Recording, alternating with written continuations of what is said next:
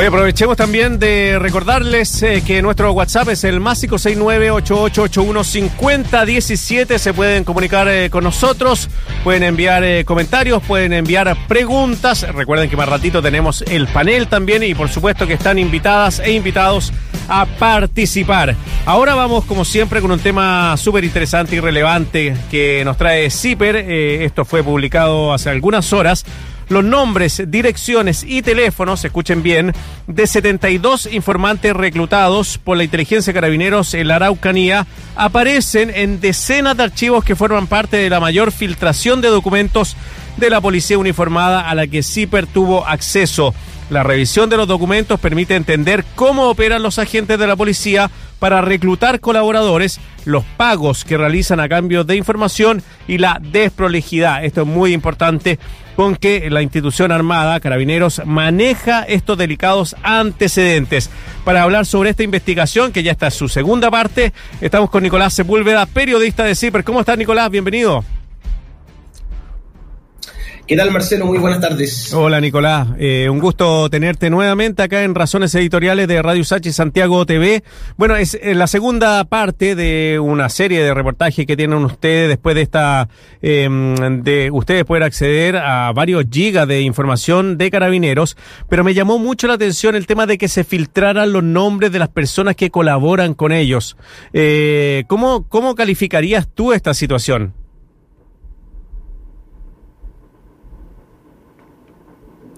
Tiene problema ahí con el, eh, con el audio y se quedó pegado más encima Nicolás. Pero mira, eh, lo que le comentaba yo a Nicolás eh, tiene que ver con que hay 72 informantes que fueron reclutados por la policía uniformada, pero que se filtraron sus nombres. Em, ser informante de carabineros para muchas personas puede ser de vida o muerte que se conozcan su nombre. Imagínense, por ejemplo, que son colaboradores de carabineros eh, y que le entregan información sobre narcotraficantes, por ejemplo. Eh, y que en un momento se filtren todos estos datos y que eh, se conozcan los nombres, las direcciones, los números de teléfonos, quiénes son, fotografías.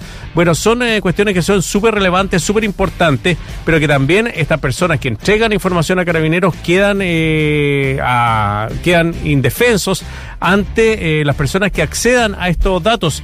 Ciber Chile, en su reportaje, dice que tomó contacto con varias de estas personas que son informantes, sobre todo por el tema mapuche, en la región de la Araucanía, y que, eh, y que eh, ellos claramente niegan que son eh, informantes, pero que, pero que también me imagino ellos temen de que estos nombres salgan a la luz pública. Nicolás, retomamos contacto contigo. Marcelo, ¿qué tal? Ahora sí. Sí, muy bien. Oye, te preguntaba sobre, em, bueno, ¿qué sucede en, el reportaje que ustedes dan cuenta? Se filtran los nombres y también los datos de las personas que colaboran con eh, Carabineros, independiente de si uno tiene una posición a favor o en contra de la colaboración que hace, pero también se filtran los nombres, los teléfonos. Es complicada la situación. Sí, es un tema muy delicado. Eh, quiero aclarar eso sí, porque en redes mucha gente, sin leer el reportaje, decía cómo son irresponsables, etcétera, ¿no? Nosotros no, no publicamos ningún nombre, ningún dato, eh, ni lugar geográfico, ni, ni edad, ningún dato que, que sirva para identificar a los informantes, ¿vale? Nosotros sí tuvimos acceso a esa información, pudimos conversar con varios de estos informantes. Se trata de una filtración de antecedentes que quedó expuesta de la Dirección de Inteligencia de Carabineros. Nosotros estamos trabajando hace más de un año en estos reportajes especiales del segundo que publicamos, como tú decías, Marcelo. Eh, y, por qué creemos que es importante y por qué sirve? Sirve para entender cómo funciona la, eh, la inteligencia de carabineros por dentro, sirve para también mostrar cómo hay una desprolijidad en el manejo de los datos. Nosotros la lista que sí pudimos ver y sí, a la que sí tenemos acceso, la lista completa de, informantes de, lo, de los carabineros en la Araucanía, eh, no hay ningún tipo de contraseña, por ejemplo, en los archivos uno puede entrar libremente y conocer la información personal de quienes han trabajado para carabineros. Hay distintos tipos de informantes, la mayoría de ellos son pagados, es decir, que reciben algún tipo de retribución a cambio de la información que entregan. Algunos son estudiantes de universidades, otros son eh, comuneros mapuche, hay también funcionarios de municipalidades, de la CONADI, hay eh, también oficiales de otras ramas de la de las fuerzas del orden, por ejemplo, de la PDI y de gendarmería, etcétera. Pero en, nosotros quisimos indagar e hincar el diente en este tema porque creemos que es relevante que la ciudadanía conozca cómo operan los sistemas de inteligencia, cuál es el desorden que hay ahí y también en qué, en qué se gastan los recursos públicos, porque todas estas operaciones de carabineros se financian con fondos reservados, que son fondos que en rigor no controla nadie, digamos. No hay ningún organismo civil eh, o una contraparte en Carabineros que esté mirando cómo, cómo y en qué mm. se gastan estos dineros reservados que le entrega el fisco a Carabineros para que puedan ejecutar estas operaciones de inteligencia. Oye, Nicolás, es súper interesante en el reportaje que ustedes se contactaron con varias personas que aparecen y usted en el reportaje claramente le cambian el nombre, no la individualiza, le ponen un nombre de fantasía a las personas con las que conversaron. Em, ¿Ellos se veían sorprendidos con que ustedes pudieran llegar a esta información? Estaban muy, muy sorprendidos y muy asustados. Ya. comprensiblemente, ellos están en la Araucanía, una zona de alto conflicto social. Efectivamente, si los nombres llegan a hacerse públicos, pueden enfrentar represalias. Hay varias de las personas con las que hablamos que ya sus nombres ya habían, se habían filtrado de una u otra forma en, en sus comunidades mapuche, por ejemplo, y habían tenido problemas con sus vecinos porque sabían que estaban que le entregaban información a carabineros. Eh, eso solo es un reflejo de, de, la desprolijidad con la que se trabaja ¿no? con, con estos informantes. No, no, si bien, por ejemplo, nosotros en el reportaje publicamos que hay un manual de reclutamiento de informantes donde se debe resguardar el secreto, donde se le dice a los agentes de carabineros que tienen que seguir una serie de normas que en el fondo actúan como una organización clandestina, tienen que seguir una serie de normas de seguridad para evitar que sus nombres se conozcan, usar chapas, etcétera. La información igual se termina filtrando. Nosotros efectivamente hablamos con varios de ellos, pudimos acceder a sus teléfonos porque estaban en las fichas de los mismos carabineros, digamos. Eh, y claro, estaban muy sorprendidos, muy asustados y varios de ellos negaban, decían yo no he sido informante, yo solo me he juntado y le he entregado información. Otra persona nos decía que eh, ella nunca había querido ser informante, pero una, la historia de Paloma, nosotros le pusimos Paloma en el reportaje, no es su nombre real, pero ella nos decía, a mí me hostigó carabineros, me perseguían para que yo entregara información, me ofrecieron cuatro millones de pesos, yo nunca accedí, digamos. Esa es la versión de ellos, que, que hay que ponerla ahí en, en la balanza, porque finalmente, claro, ellos tampoco, creo yo, pueden salir a reconocer y decir, sí, yo soy un informante de carabineros, porque eso puede tener también muchas consecuencias para la vida de ellos y de sus familias. Claro, yo ponía el ejemplo mientras retomamos el contacto contigo, que claramente esta es, esto es en, una, en la zona de la Araucanía, eh, pero imagínate informantes también que sean de, no sé, en poblaciones eh, que informen sobre el tema del narcotráfico. ¿Sería igual o peor de grave que se filtraran los nombres de estas personas? Exacto, exacto. Por eso nosotros nos llamó la atención y pusimos el acento en el reportaje en eso, que en el manejo de la información. Por ejemplo, no es solo, o sea, el hecho básico de que a Carabineros se le filtren eh, 220 gigas de información, que fue la, filtración a la que nosotros tuvimos acceso. Son cientos de miles de archivos de todo tipo. Te, anuncio ya que vienen varias entregas más, varios reportajes más. Claro. Pero, eh, por ejemplo, hay desprolijidad también en el manejo de los propios archivos. Por ejemplo, hay un archivo de informante, tú voy a inventar una inicial, que se supone que se llama RSAB. Ya y en todo el documento resguarda la información, se refieren a ese informante con, eh, con sus iniciales, pero en el título del archivo aparece el nombre completo de la persona, ¿no? Entonces ahí uno se da cuenta de que de que no hay mucho cuidado con cómo se maneja la, la, información de estos de esta de estos informantes que, que nadie se confunda, digamos. En todos los países del mundo las policías y los servicios de inteligencia usan informantes que les sirven para investigar delitos. El punto es que si en Chile el uso de los informantes está siendo efectivo carabineros para controlar los delitos, por ejemplo, como dices tú en los temas de narcotráfico, si sirven para aquello. Y lo segundo, y, también igual de importante, si esa información y estos informantes se tratan con el debido resguardo y no se está poniendo en riesgo a estas personas, eh, para que colaboren entregando información a, a, la, a la policía y que se puedan aclarar los delitos que se están investigando. Porque ahí el asunto de, de fondo, creo yo, tiene que ver con la confianza, ¿no? Pues. Carabineros está en una crisis de confianza hace varios años ya, entre el fraude multimillonario, entre el montaje de la operación Huracán, entre lo de Camilo Catrillanca, etcétera, etcétera, ¿no? Entonces, lo que nosotros publicamos solo, creo yo, viene a ratificar eh, eh, los cuestionamientos y la crisis de confianza sobre el actuar de Carabineros.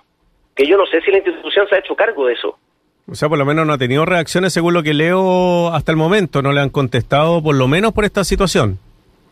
Para el primer reportaje que nosotros publicamos, que tenía que ver con, el monitoreo y el espionaje que había hecho la Dipolcar a, los líderes estudiantiles que ahora van a ser gobierno, Gabriel Boric, Camila Vallejo, etcétera, en las movilizaciones de 2011, ellos no, nos pidieron preguntas, nos dijeron que no se iban a referir por ser temas de inteligencia, pero ahora para el segundo reportaje ni siquiera nos respondieron nada, digamos, no, ni siquiera nos dijeron no nos vamos a referir, simplemente no, nos dejaron de contestar el teléfono. Estamos conversando con Nicolás Sepúlveda, periodista de CIPER, sobre el eh, reportaje que han publicado, que son eh, que se trata de datos de 72 informantes de carabineros en la Araucanía que quedaron expuestos en masiva filtración de archivos de inteligencia policial. A estos eh, estos informantes, Nicolás, ¿se les paga? Hay varias categorías. Ya. Hay algunos que se les, la mayoría que nosotros, la lista que nosotros pudimos ver, los 72, la mayoría se les paga, se les llama informantes colaboradores. Ahora, los archivos que nosotros vimos son pagos bastante menores. Por ejemplo, en el caso de estudiantes universitarios que la Dipolcar reclutó en universidades como la Universidad de la Frontera o la Universidad Católica de Temuco, le retribuían la entrega de información cargándole el celular, dándole un poco de dinero para su alimentación. Eh, de ese tipo de pago estamos hablando. Lo mismo en el caso de Comuneros Mapuche. Nosotros vimos informes de reuniones donde el pago tiene que ver con, una caja de mercadería que costó 10 mil pesos, 15 mil pesos, digamos. Nosotros no, vimos ningún documento donde aparecieran pagos millonarios. Yo, yo no podría aseverar si eso es así en algún en algunos otros casos. Los que nosotros vimos son pagos, pero pagos menores. Esos son los informantes mercenarios, que le llaman al interior de carabineros. Hay otro tipo de informantes que son los colaboradores, que colaboran con la policía por otro tipo de razones, que aparece de hecho detallado en el, en el informe que publicamos, que está junto en el reportaje, que es un manual de reclutamiento de informantes donde Carabinero identifica varias motivaciones que puede tener alguien para ser informante de Carabineros. Por ejemplo, venganza contra una persona, eh, por ejemplo, eh, gente que está buscando aventura, también puede ser un motivo, alguien que quiere un, un, deseo que pasen cosas, de, eh, deseo de ser reconocidos, que lo escuchen, etcétera, etcétera, ¿no? Hay distintas motivaciones, además de los informantes pagados. Oye, y los informantes las comunidades mapuche, eh, los mismos, había, hay comuneros involucrados, me imagino, en los nombres que ustedes encontraron. Sí, hay comuneros, hay casos que son eh, que uno da para investigar mucho más y yo creo que también hay que hacer una investigación ahí también incluso antropológica que tiene que ver incluso con líderes mapuche que eh, antiguamente fueron líderes bien radicales que usaron métodos de violencia por ejemplo para reivindicar previos previos y que luego aparecen eh, siendo informantes de carabineros digamos como jugando en uno y otro bando que tiene que ver también con en las historias que nosotros pudimos ver y los informes que pudimos revisar tienen que ver también con relaciones personales con dentro de las comunidades, digamos, cuando se pelea una familia con la otra y en algún momento alguien de una familia X pasa a entregar información a, la carabineros para fregarse a su contraparte en las comunidades. Eh, hay, hay muchos casos particulares. Yo no vi un patrón como único eh, en el caso de la historia de los informantes que pudimos revisar, digamos, habían distintas historias, distintas motivaciones, y claro, efectivamente habían comuneros y dirigentes mapuche también entre los informantes de carabineros. Sí, eh, es, es complicada esa situación porque ahí también hay unas luchas de poder, me imagino, dentro de las comunidades, en donde, claro, eh, como dices tú, puede hablar mal de una de las, de las familias porque tal vez quiera llegar a ocupar su, su, su lugar dentro de esa misma comunidad. Claro, exacto, quiero, quieren muchas veces hay disputa también por los terrenos, porque ah, claro. Eh, disputa por hechos materiales. Entonces, ¿quién se queda con el terreno?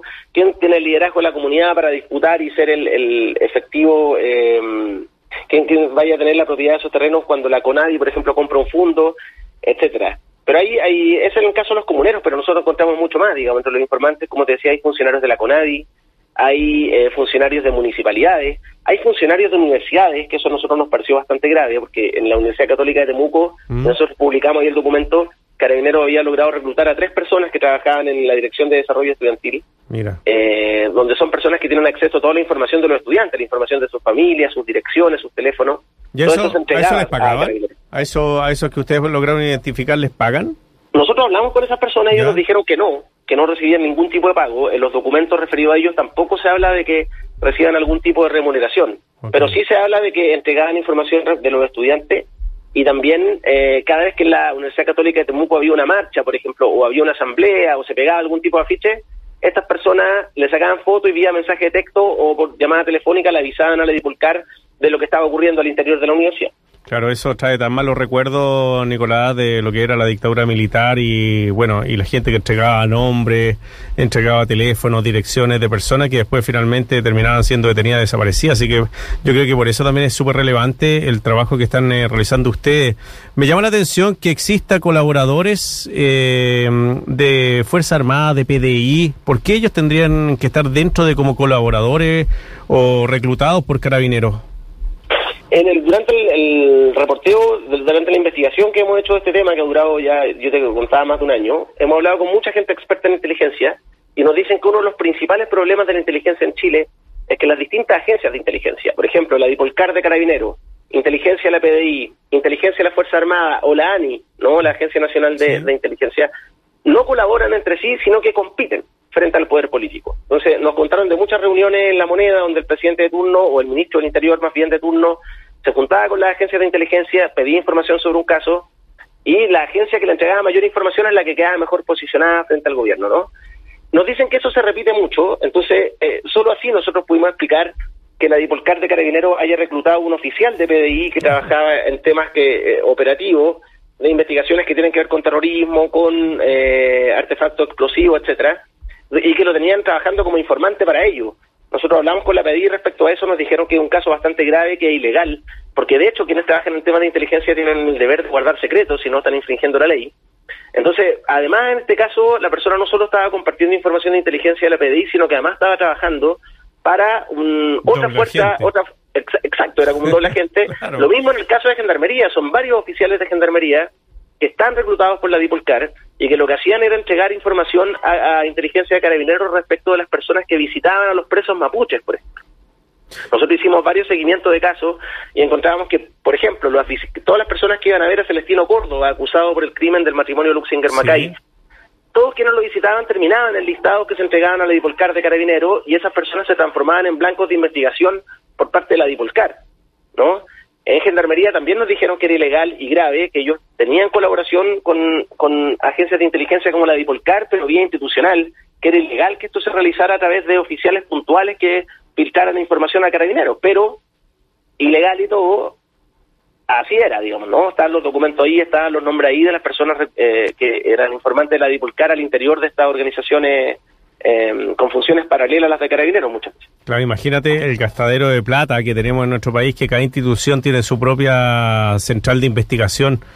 Eh... Claro, no, y, además es un poco ridículo. Por ejemplo, nosotros en el reportaje contamos cómo este oficial de la PDI, que estaba reclutado por la Dipolcar, había entregado información y una de esas información era un ex eh, sargento del ejército que estaba siendo investigado por la PDI. Era un blanco de investigación de la PDI en la Araucanía. Y Carabineros lo transforma en un blanco de investigación de ellos hasta saber por qué la PDI lo está investigando. Es decir, en un país donde las cosas funcionan, uno podría imaginarse que lo que hace Carabineros es llamar a su par de la PDI en inteligencia y decirle, oye, ¿qué pasa con esta persona? Compartamos información. Pero en rigor lo que estamos lo que estamos haciendo como país es gastar recursos en dos policías que están compitiendo por seguir a una persona y uno de ellos, Carabineros, lo está siguiendo sin saber por qué. Solo lo está siguiendo para saber por qué lo investiga la PDI. Es, un poco ridículo también. Mira, eh, para concluir, eh, me recuerdo, tú tuviste que haber sido bastante chico, pero cuando recién volvió la democracia, había encontrones muy graves entre la Policía de Investigaciones y Carabineros. Eh, se disputaban eh, los procedimientos, eh, no sé si llegaron a amenazarse de muerte alguna vez, pero por lo menos eran encontrones que se transmitían por televisión. Entonces, claramente hay una disputa importante entre estas dos instituciones, Nicolás. Sí, una disputa histórica. Yo hace pocos años, yo me acuerdo que se, hubo un tiroteo entre la PDI y Carabineros, según me acuerdo en la legua, ¿no? por un operativo que chocaron en sus funciones. Eh, solo para concluir, Marcelo, eh, decir que algo que nos llamó mucho la atención tiene que ver con cuál es la utilidad que tienen estas investigaciones que hace la Dipolcar de Carabineros. Muchas veces lo que hemos podido ver es que se gasta recursos en hacer seguimientos, por ejemplo, a líderes sociales o manifestaciones pacíficas. Eh, por ejemplo, de haber reclutado en la Universidad Católica de Temuco a personas que te están entregando información de afiches que se pegan en los patios o de asambleas de estudiantes. Como no hay un control civil de lo que hacen las agencias de inteligencia de las instituciones uniformadas, en este caso Carabineros, el criterio de ellos simplemente es eh, cómo se gastan los recursos públicos y a quién investigan y a quién no. Yo creo que eso eh, es un buen punto a debatir ahora que estamos como país discutiendo una nueva constitución, ¿no? Porque finalmente son instituciones que tienen mucho poder. Inteligencia Carabineros podría, eh, si se encuentran los motivos, escuchar tus conversaciones, hacerte seguimiento, hacer investigación sobre tu familia. Es decir, ¿Para qué sirve toda esa información que se recolecta? ¿Cuán útil es y, cuán justificado está que se gasten recursos públicos en eso? Fíjate que ha causado tanto revuelo que el fiscal nacional Jorge Abbott no descartó investigar eh, esta filtración de más de 70 informantes carabineros en la Araucanía, lo tiene cooperativa a esta hora. Y eh, para concluir, por ejemplo, Francesca nos escribe eh, en Twitter, dice, esto debe ser investigado en la Cámara ¿Hay comisión investigadora? Se pregunta ella. Y también en nuestro WhatsApp, otra persona eh, nos comenta, dice, eh, buenas tardes amigos de Razones Editoriales, saluda a Nicolás de Ciper, eh, qué insólito y falta de criterio de parte de las policías al no tener cuidado con sus informantes en estas filtraciones de nombres. ¿Quién va a proteger a esos ciudadanos? ¿El gobierno? Se pregunta Roberto Quijote.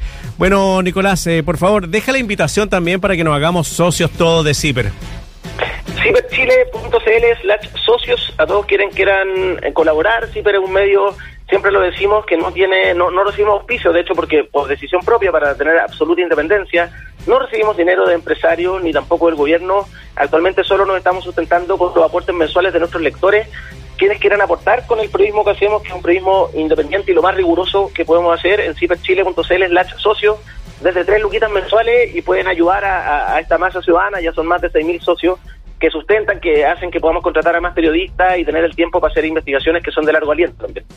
Muchas gracias, Nicolás. Un abrazo grande, cuídate. Que estén bien. Chao.